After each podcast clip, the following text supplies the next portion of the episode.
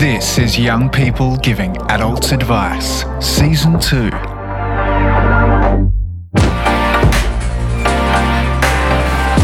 Hello, thanks for joining us for Season 2 of the Young People Giving Adults Advice podcast. Tristan here, editor and co producer, and in this episode, Leonie chats with Gabby and Natanya. They talk about their past, present, and future studies and plans as we add a few more pieces of advice to the Young People Giving Adults Advice list. Gabby and Natanya, thank you so much for joining me. What fun. Could we maybe start by you introducing yourselves? Maybe Gabby first, and maybe just tell me a little bit about how old you are, the industries you're interested in, and the journey so far. Yeah, so my name is Gabby. I'm 20 years old. I'm currently studying nursing and I'm very interested in working in the health industry. Previously, I've worked in the automotive industry as an apprentice mechanic. I did that for about 12 months and then decided that wasn't where my journey was going to be and decided to pursue nursing instead. Wow, there's a lot of questions I have already, but let's uh, let's hear from Natanya. Hello, um, my name is Natanya and I'm 21.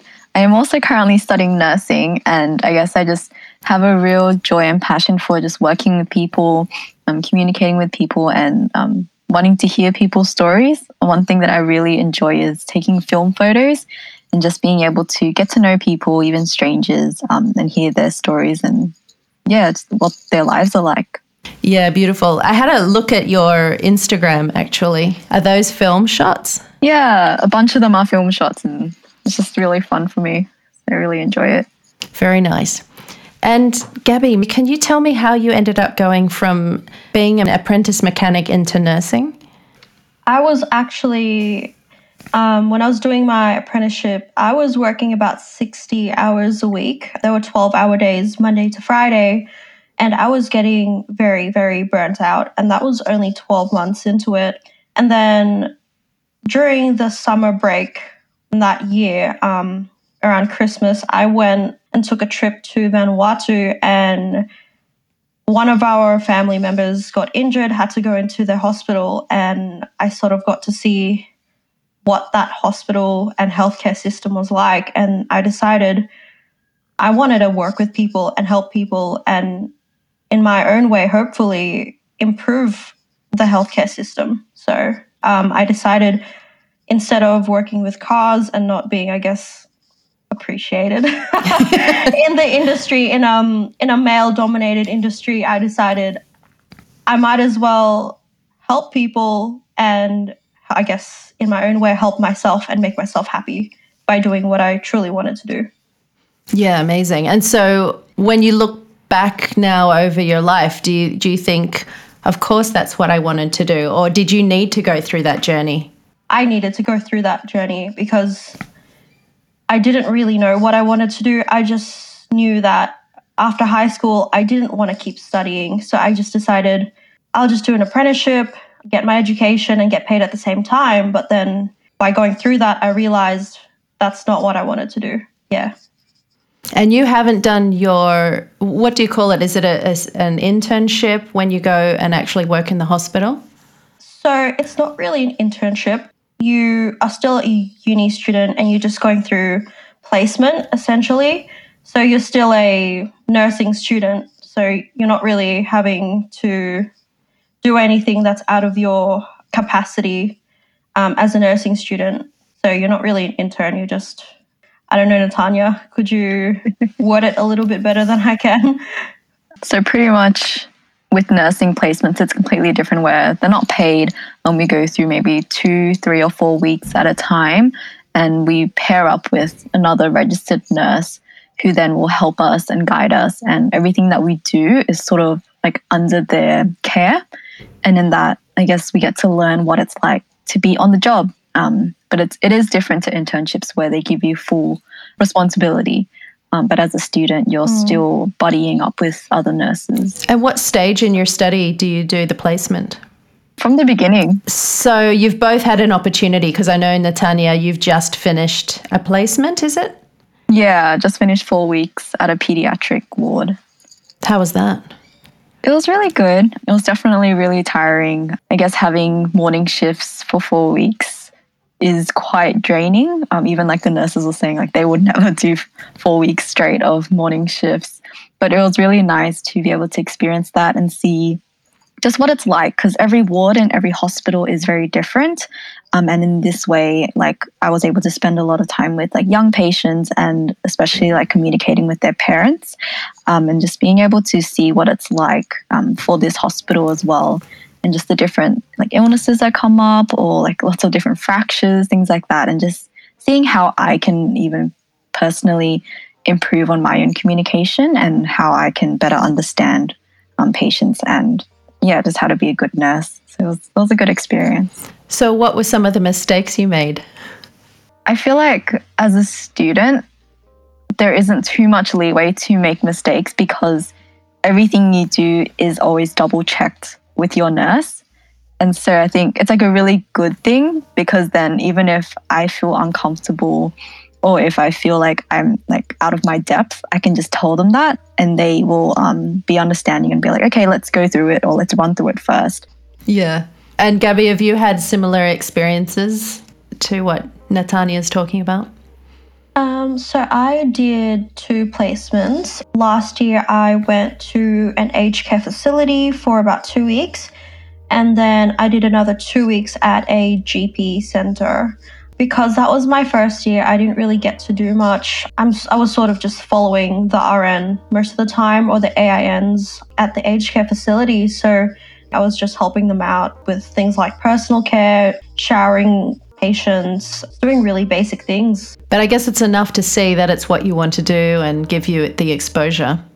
It gave me that that exposure gave me a new perspective on what it's like for people who have those experiences in their daily lives. Like it's it's such a stark difference when you're at an aged care facility. You really get to see that these older people um, they really can't do much inside the facilities. And when I was there, I really did want to make a difference in just how they were treated um, and just making them, I guess, a bit happier. And do you think you'll go into working with that age group? Personally, I don't think so because it's a little bit depressing if I'm being honest. Mm. Um, just, it's also really sad because um, especially because the aged care facility I went into, a lot of the clientele were of Asian descent. So it was sort of like seeing my grandparents in every one of those people. And it's just, it's really heartbreaking. I don't think I could do it. Mm. And Natanya, you were at the other end of the spectrum. Yeah. Well, I've had um, different experiences as well over the past few years of um, like aged care facilities, like surgical wards or medical wards. Um, and I agree with Gabby, like being in aged care facilities, it is quite hard and like heartbreaking to see. I think it's really nice to be able to have those like conversations or to build that um, connection with some of them because you get to hear their stories, you get to hear about their life. Mm-hmm. Um, but it is also heartbreaking because I guess you sort of know that um, they will be dying soon and they're here because they can't survive mm. in a sense without that extra care from nurses. And yeah, it, it's a hard place to be sometimes. I imagine, and it's part of our all of our experience eventually, I guess, on some level. Yeah.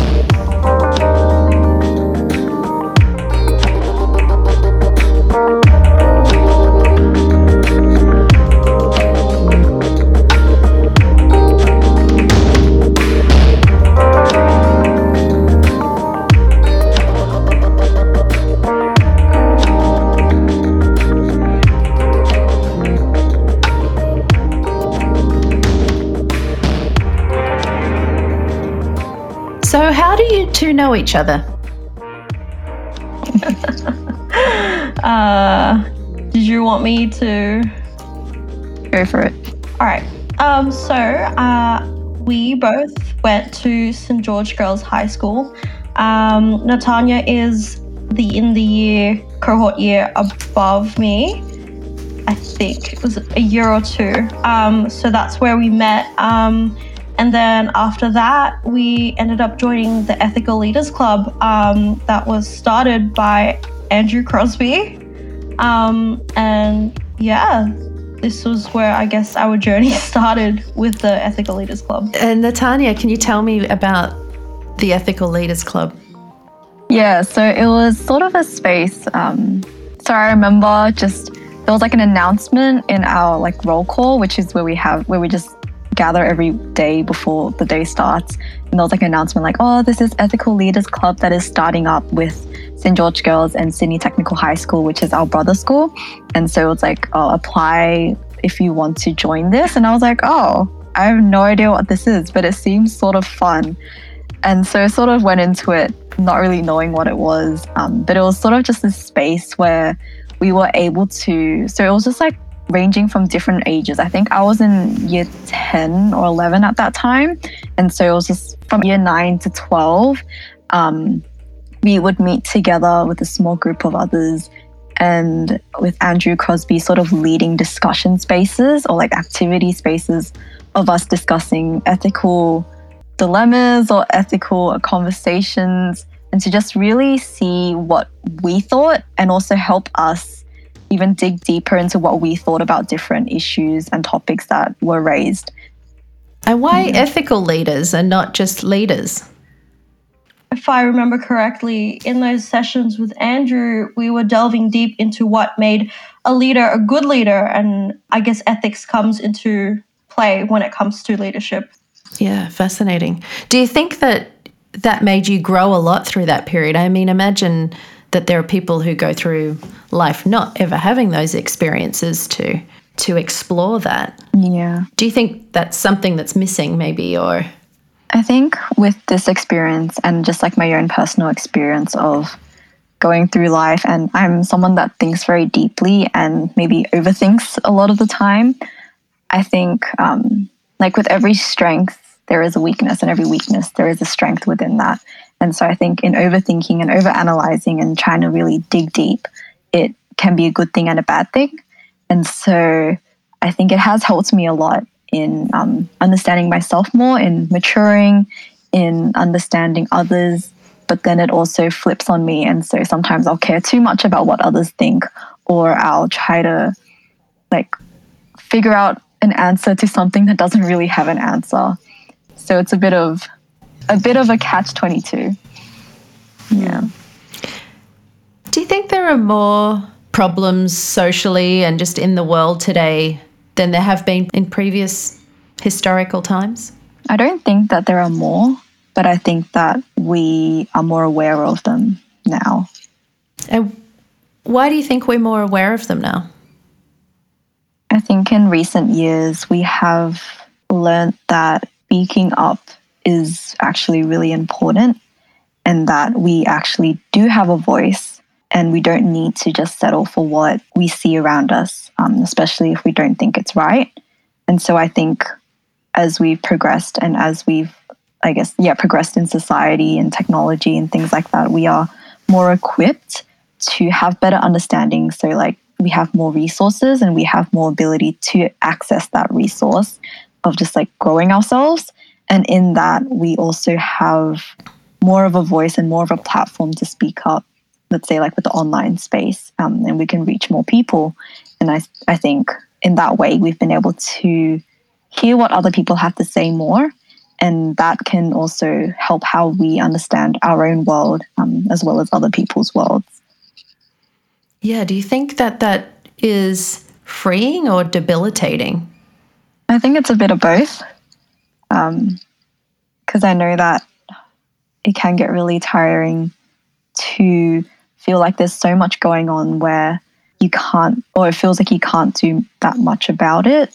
Um, I guess something that I've come across is like compassion fatigue, where you feel so much empathy for what is going on, but sometimes the issues may seem so out of reach that it feels like we can't do anything about it. But there are always small things that we can do, even just educating ourselves or sharing what we are passionate about with those around us. Um, I think that's always a really good place to start. What do you think, Gabby?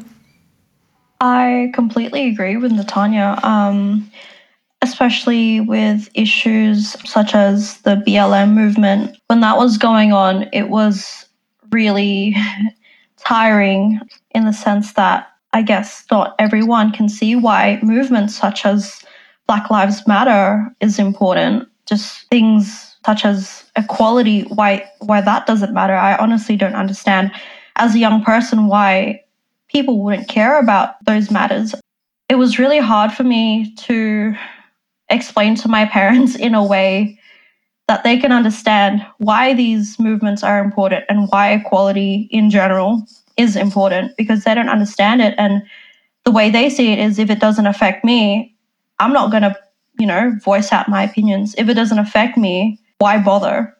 But I had that realization when I was speaking to my parents that that generational gap and how we see equality and how we use our voice to represent people who don't necessarily have that platform or that voice it's really important just to live in an in a world where there is no inequality. There is no this is that this is better than that or that is better than this.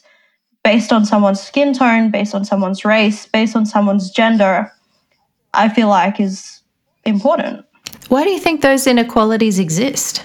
There are a lot of reasons why these inequalities exist and i guess it boils down to history and how like things like colonialism and how europeans took over other lands and countries that other indigenous communities already have settled in um, and that sort of set a precedent when times have continued and these european settlers have um, taken advantage of people who don't necessarily have the resources to build on that. I guess, yeah, coming back to that idea of equality, and it's such a, a big issue today.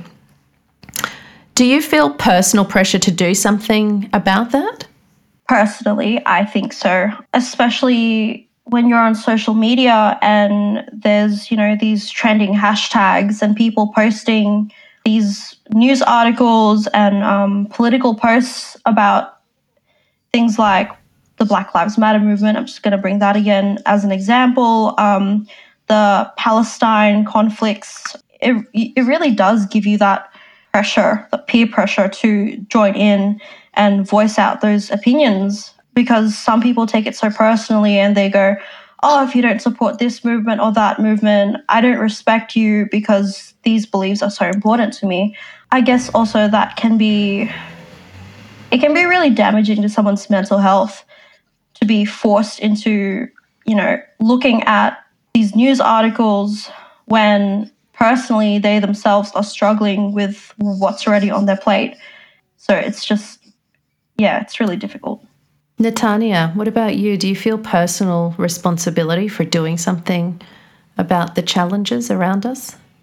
Um, I think I definitely agree with what Gabby was saying. Um, there does seem to be this pressure of if some issue comes up that is really big and that's what's happening, I sometimes do feel that pressure to need to be as educated as I can be on it. And I think sometimes that stresses me out it's not that I don't care about it, but I think, like what Gabby was saying, like there's so many things that I am dealing with on my own already, um, different things that I'm concerned about that can sometimes feel like it is overwhelming. And so I do find that sometimes I do need to take a step back from social media or some of these issues, even though I do care about them. Um, but to not have to feel a need to say something every single time I think that's something that I've come to terms with for myself, um, and that I think everyone can deal with things and the, like the things that come up for them in their own ways. Um, and so I don't think personally I would put that on anyone to need to voice things out. It's like every single time. And I know that for myself, I'm believing that and trusting, um, I guess, myself as well with that process. And if we broaden out from that idea, do you feel that there is pressure today on your generation to fix the big problems in the world? I think so. Just because of of, of course, um, the present generation would always want a better future for future generations. And I guess that's just a cycle that's going to keep going. um, for us to undo the damage, such as environmental change, global warming, that's just one example of it. Going back to racial inequality, that's another one. Um, we as a present generation have, I wouldn't say more of a power, but with social media, we do have that quote unquote responsibility to undo damage from the pr- past generations. It's a funny conundrum. I'm only just realizing this now. But the older generations have the power, yet they are seemingly putting pressure on the younger generation to find the solution without giving them the power to do so. yeah, actually, with that's really funny that now that, you've mentioned it, as a person from the younger generation, whenever we do try to make a change or voice out these opinions, we always get some sort of flack um, from the past generation saying, oh, back in my days, we wouldn't even care about these things. Why do you care about these things? And it's just, yeah, it's really hard to want to make these changes, but being attacked, having these comments made from people of the older generation. And who are those people? Are they family members or are they public or part of social media? People you know? Um, some of these are family members, um, but I guess I can see um, just from being on social media, some of the people who are in the older generation um, who don't want to change their beliefs or their ways. So yeah, change is hard.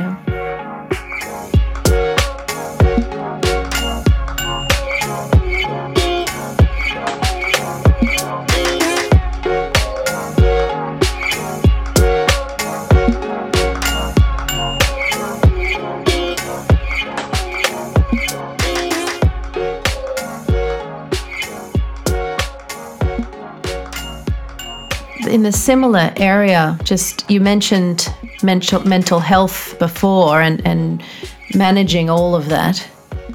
Do you think mental health is a personal issue or a social issue? Actually, I wanted to add a little bit to the past um, point that we were talking about as well.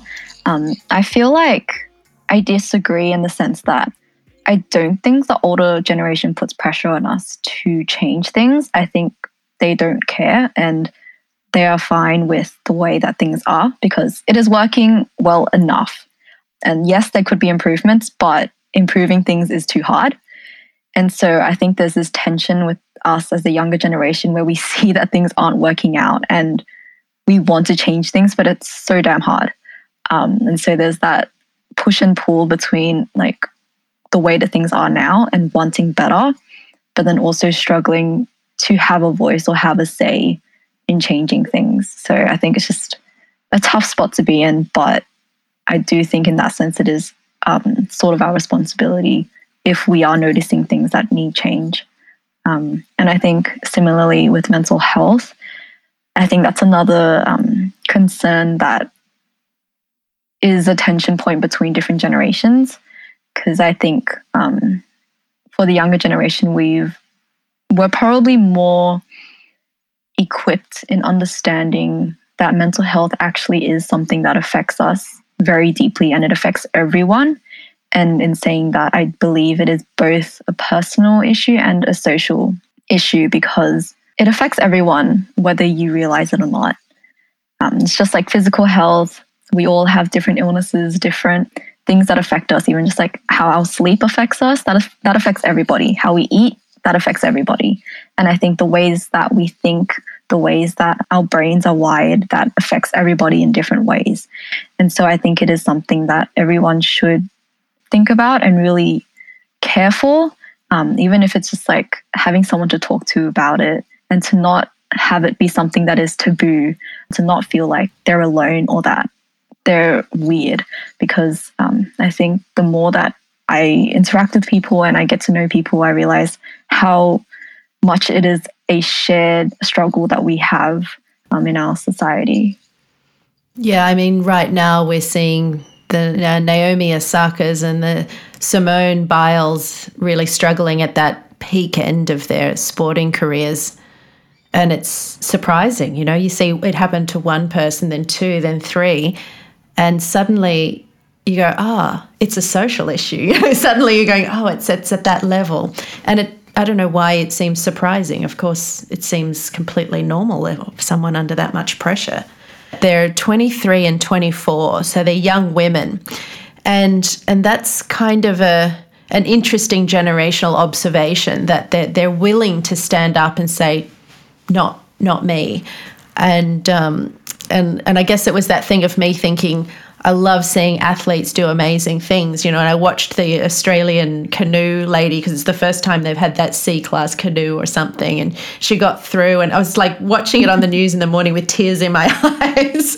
Just the achievement is fantastic, but there's a health there's a health cost, and I guess what changes do we need to see happen so people can excel, mm. but in healthy ways? I think we need to build a culture where we're okay to talk about these things, to start voicing these issues, and to, I guess, normalize um, these things that seem so taboo. Even just like, because for me, I've had my own personal experiences with mental health and mental illness, and I've learned that it's okay to talk about it and to share about it and to just be like, yeah, I'm just not having a great time. And it's not I alienating. It's not. It doesn't make me someone weird, or it doesn't make me someone that just sticks out. But rather, um, I've found that a lot of people relate, and a lot of people realize that, hey, like it's okay to talk about it, and being able to express that has been freeing. Um, and I think even within the healthcare system as well, um, from a nursing perspective, I've seen how important it is to be well versed um, with mental health understanding because everyone that comes in, whether they are coming in for a surgery, um, for an illness, for a virus that they have, they probably will have some elements of mental health that um, needs caring for, whether it's um, to do with the relationships that they have with other people, how other people can help care for them, how they're feeling about their own illness. Um, and I think it is so important to raise awareness about this and even um, yeah, just sharing that it's okay to not really know what's going on or it's okay to be completely anxious about your own experience. And so I think that's the first step creating an open culture where we can talk about these things freely and understand that um, we're not in this alone. Do you remember the first time that you did acknowledge it and say it out loud to somebody that you were struggling and how that felt? It was completely scary. There was so many different questions and so many different fears that I had. Even just thoughts of like, am I overreacting? Is this just something that happens to everyone, and I'm just, I'm just taking it too severely or like too seriously? Um, but I think when I was able to realize that it wasn't just me overreacting and being able to voice that, it did feel very relieving. And I think every time you have that conversation with someone new, there is sometimes those feelings of, I don't know how this other person is going to take it or how they're going to respond.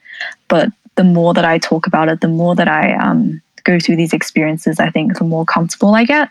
And the more I realize that, yeah, like people might not respond that well or they might respond really well.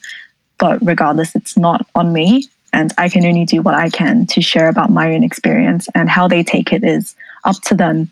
And I just hope that they'll be able to grow from it or that um, I can help them understand things better as well and for their experiences with other people. Mm.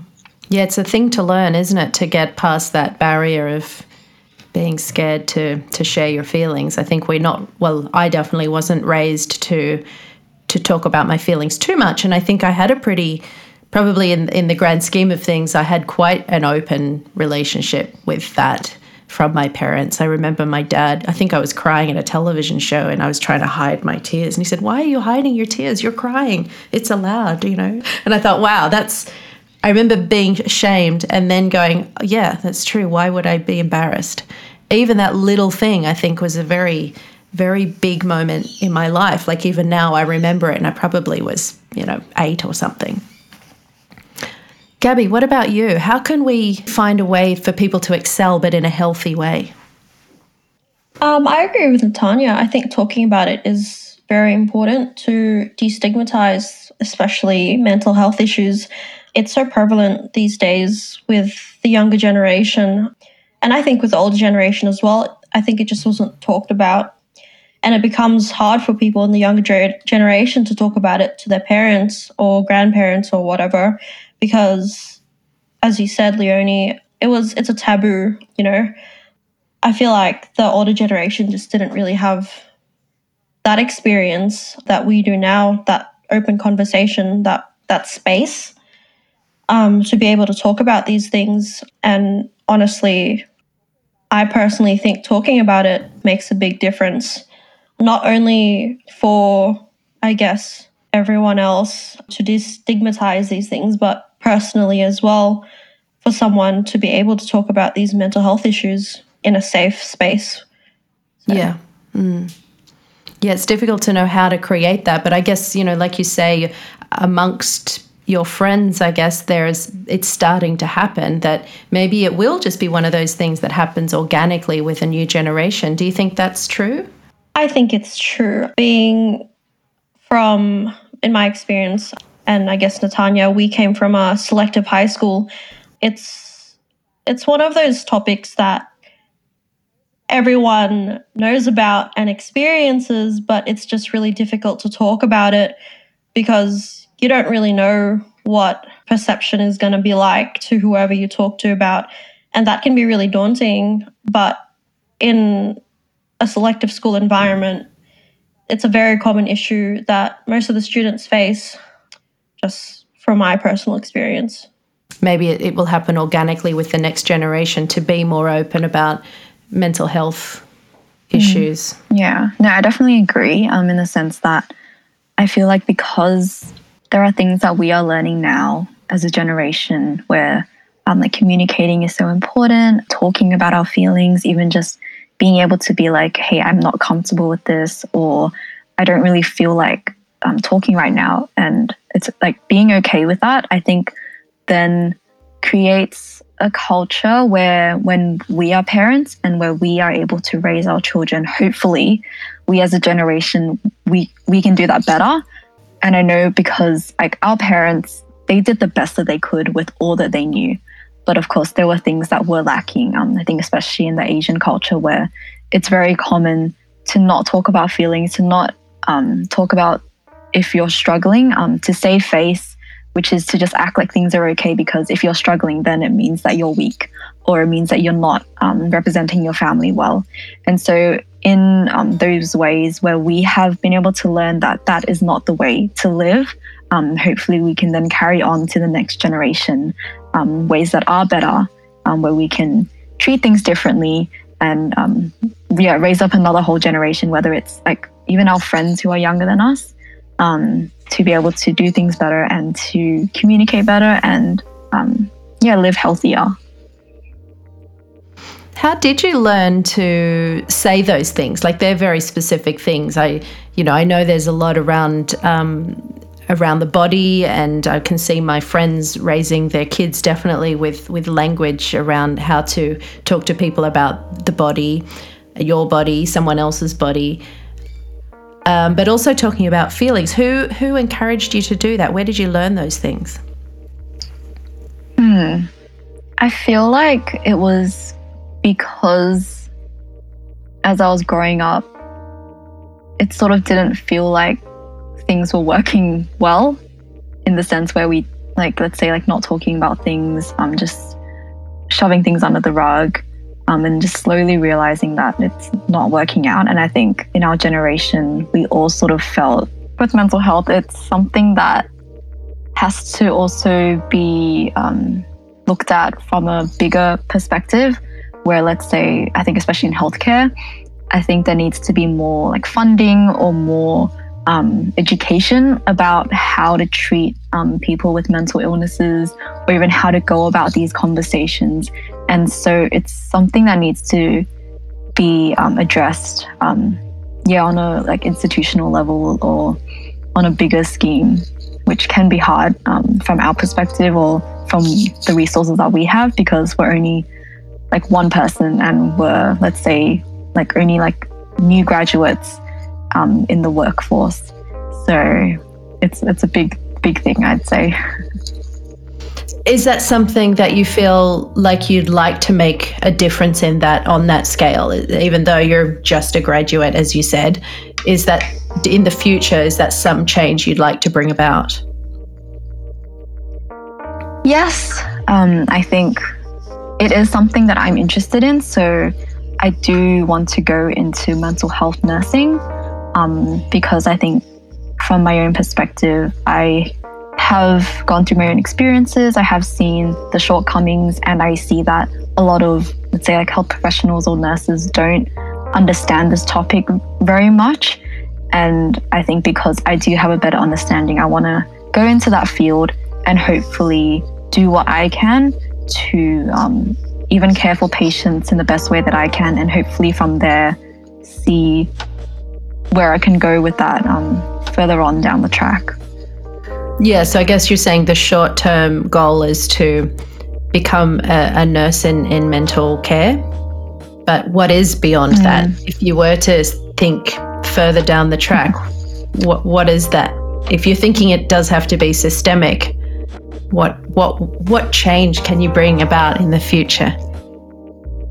Uh, I think possibly getting to a place where um, I would have enough influence to implement um, different things, different initiatives that maybe allow us for more education for nurses, maybe, or even advocate more for what we can do better.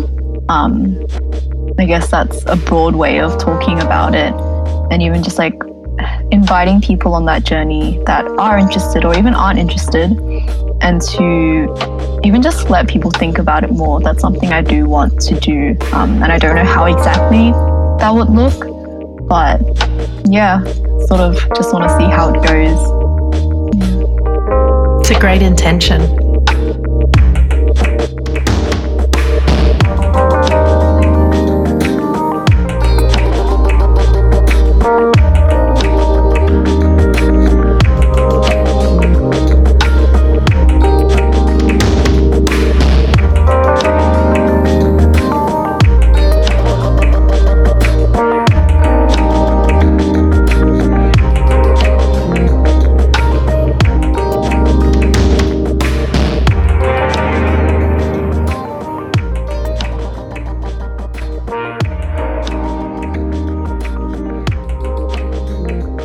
And Gabby, if there was one problem that you wanted to solve in the world, what would it be?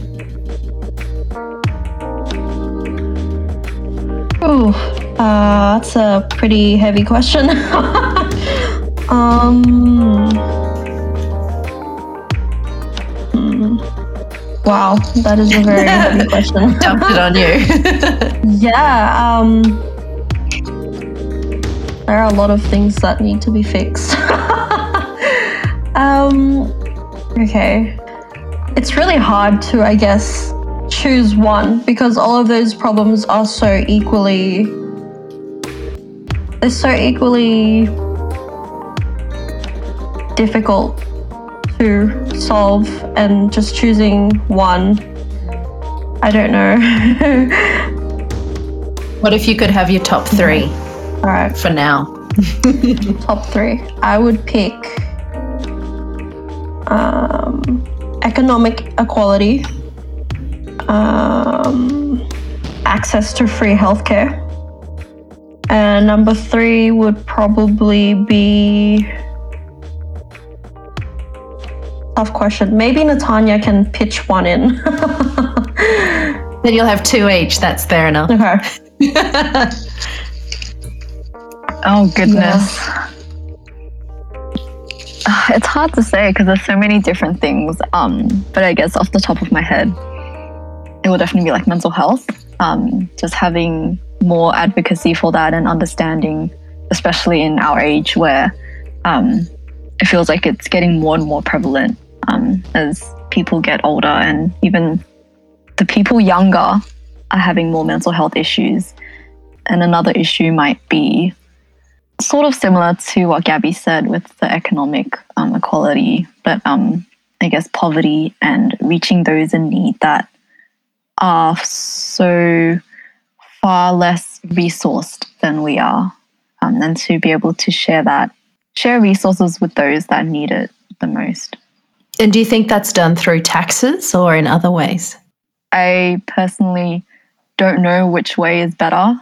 I think taxes are good, but I also don't know what is best because then, even with taxes, you don't really know exactly what, um, let's say, governments are using them for, and so it's really hard to say. I think I would it would be nice to say um, I'd want individuals who do have a lot of money to have on their conscience to share that um, in the ways that they believe is right, but you can't really decide that for people.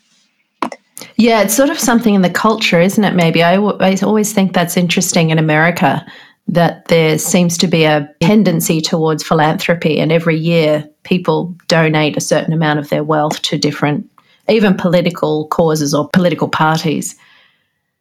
Doesn't really happen like that here so much. Mm. I think that might be because our tax system is a little bit more um, a little bit friendlier to those in the lower socioeconomic threshold where we have things such as medicare um, centrelink. People in the us don't necessarily have those things.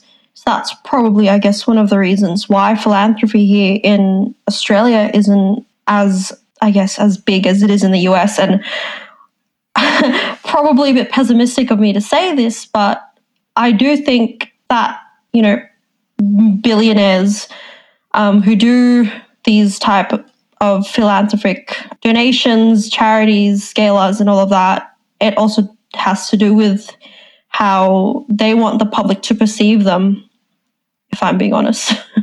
and there's a tax deduction too, right? Yeah, exactly. We're being very cynical now. there we go. so yeah, what what are you most looking forward to over the next one to five years? You, you're you're sort of in the middle of your studies right now, aren't you? So you'll w- rather than trying to sound too cliche with where do you see yourself in five years, but what are you looking forward to? What's what's exciting you about about the next near future?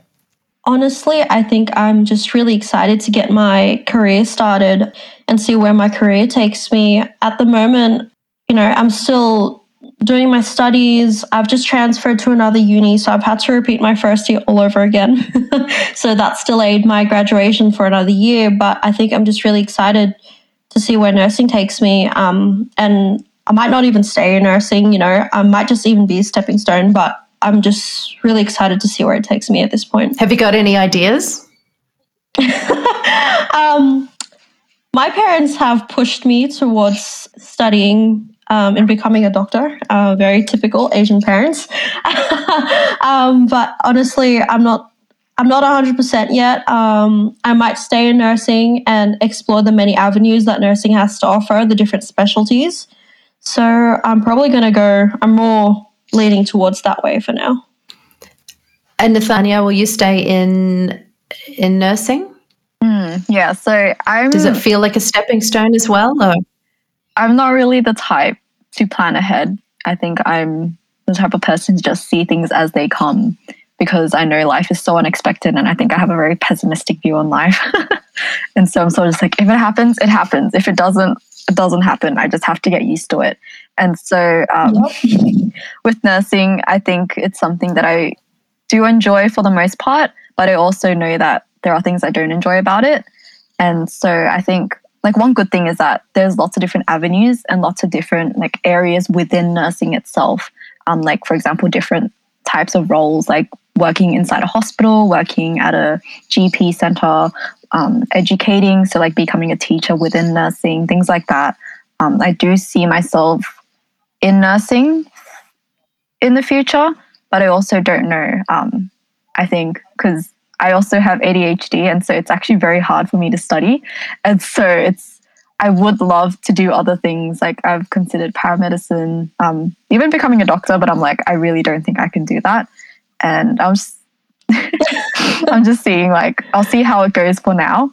Um, but I do really despise studying, but I do enjoy where um, it takes me in the practical sense. So for now, we'll see how it goes. nice. One question I didn't ask earlier was Do you think we can fix these problems within the existing system, or do we need to just start again? And I mean, there's no answer to it really. There's no real easy answer. But I guess I have been thinking around, you know, the political, social, economic system.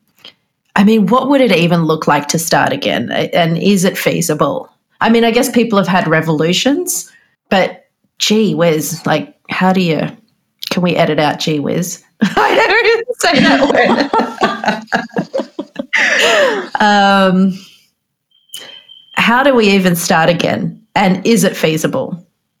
That honestly is a really good question. Um, I don't even know where to begin because I feel like revolutions haven't exactly worked well, um, just from a historical point of view. Um, I don't think they've worked very well at all in you know a society where we have these set standards and rules that have been in place for hundreds of years. Honestly, it'd probably look like a dystopian society if we did start all over again. It's just where would you even begin? Who would you even, you know, look to for these kinds of changes? Like it's it's crazy to even start thinking about the possibilities. So yeah, I feel like if there is a change, it's going to have to be from someone who knows what they're doing, what they're talking about, and someone who's open to listening to people's opinions. And I honestly, at this point in time, I don't believe our political system has those kinds of things set up for the public to really express their opinions and for politicians to really listen and implement those changes. Yeah, so I guess maybe you're alluding to this idea of that the people have more of a say in the daily running of things and that it would be a, a bigger democracy or, or a more a truer sense of democracy. Is that what you're suggesting? Mm. Yes, yes. Has the ethical leaders experience impacted you in such a way that you feel like you can go into the future with greater skills and become who you want to become? I feel like It was so long ago that I barely remember really the nitty gritty of what it was like. But from what I remember, um, when the Ethical Leaders Club basically um, finished up, I felt like I was more confident within myself to, you know, when it comes to situations that I have to really think about. It it made me, I guess, realize that my thoughts surrounding this, these situations are really important and your actions not only just affect yourself they do affect other people too. So i guess i can say yes that the ethical leaders club has helped me out in the sense that i can become who i want to be and confidently voice my thoughts. Natanya you said that you were not really wanting to think too far down the track and that it felt to me like you were needing to be flexible or just to be flexible enough to deal with what comes and to make the right choice in the right moment. Do you think that ethical leaders experience gave you that ability to navigate whatever comes your way? I think with those later years in high school, I was already on that process of just trying to understand myself better and understand the world better. And I think it was really refreshing to have this space to, I guess, validate that and even to hear the experiences of other people and, um, yeah, have a space to have those um, intentional conversations about issues and even to grow my own capacity to think about these things. And I think it has helped in that sense. And it was just like part of that process, being able to share that with others is also something that I'll appreciate, yeah, for the rest of my life. So, when you're both Prime Minister, will you implement that through the education system for everybody? Honestly, I think it takes a certain openness to be a part of Ethical Leaders Club. Um, before we joined, Andrew actually sent out an email questionnaire to everyone who was interested. And those email questionnaires sort of had us explain ourselves and I guess who we look up to and why do you look up to these people. And I think having those questionnaires, I don't know, I guess you can say it effectively chooses who suits having that mindset that, you know, you kind of need to be to really understand why Ethical Leaders Club is, you know, why it was formed and the importance of it. Yeah, do you think that everyone's not everyone is a leader then? Yeah. 100%. I think some people shouldn't be leaders at all. in my opinion. I won't ask names. Um, yeah. you know, um, it's hard to be a good leader that people look up to and people happily follow because not everyone is suited to be a leader. In a group of 10, if everyone's a leader, it just becomes chaos. Some people have to be leaders and some people just happen to be more suited to a follower role. And that's just my personal opinion. What do you think, Natanya? I think I definitely agree. And I don't think it's a bad thing that not everyone is made out to be a leader. I think there are different strengths that everybody has, and um, some people are better leaders than others, and that's completely fine. Like, if it, I were in a position where I didn't feel like I could lead adequately, I would rather not lead than to try to lead because I felt like I needed to, um, and then just like cause a mess of things. I think everyone has different capacities and different um, characteristics that make them a good leader or a bad leader. And I think that's something that you need to I guess, discover for yourself um, and I guess be integral with that as well so that you can, yeah, like love people best or work best with other people. What advice do you want to give the older generations?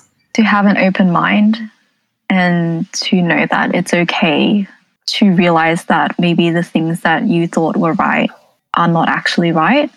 And it's actually a good thing to admit that you are wrong. And it is yeah, to be accepting of everyone and their opinions, but also be able to be open enough to grow and change and to not feel ashamed in that as well. Like in that process of like realizing that maybe the ways that you were thinking were right weren't actually right and it's completely okay. And Gabby.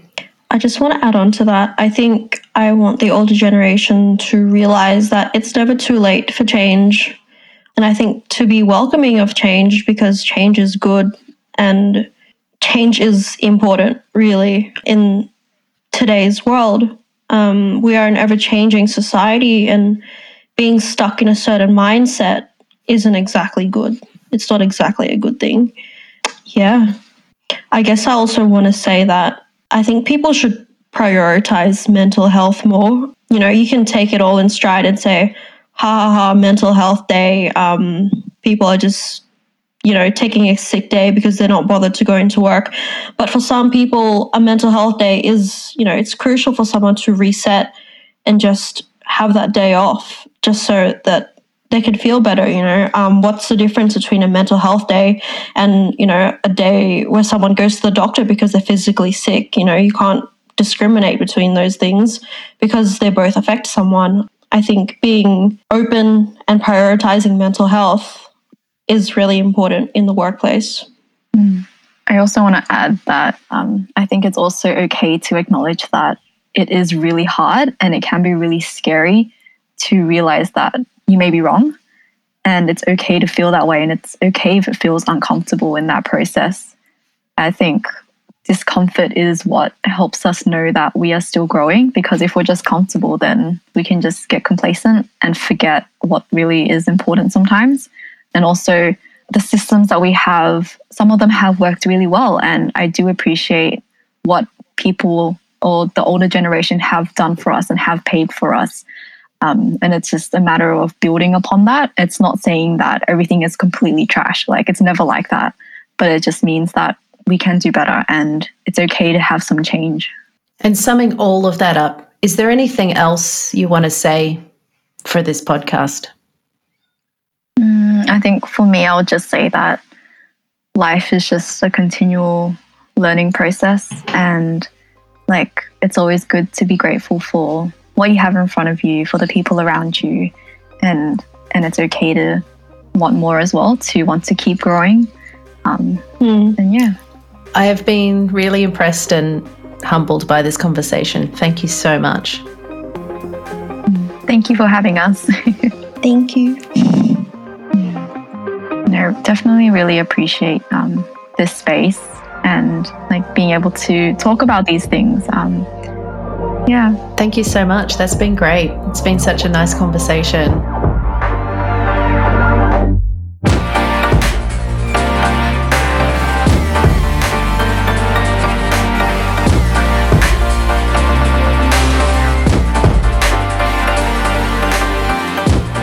Thanks so much for listening to this episode of Young People Giving Adults Advice. Keep listening to us on all the places you normally listen to us, and make sure to give us a rave review on Apple Podcasts.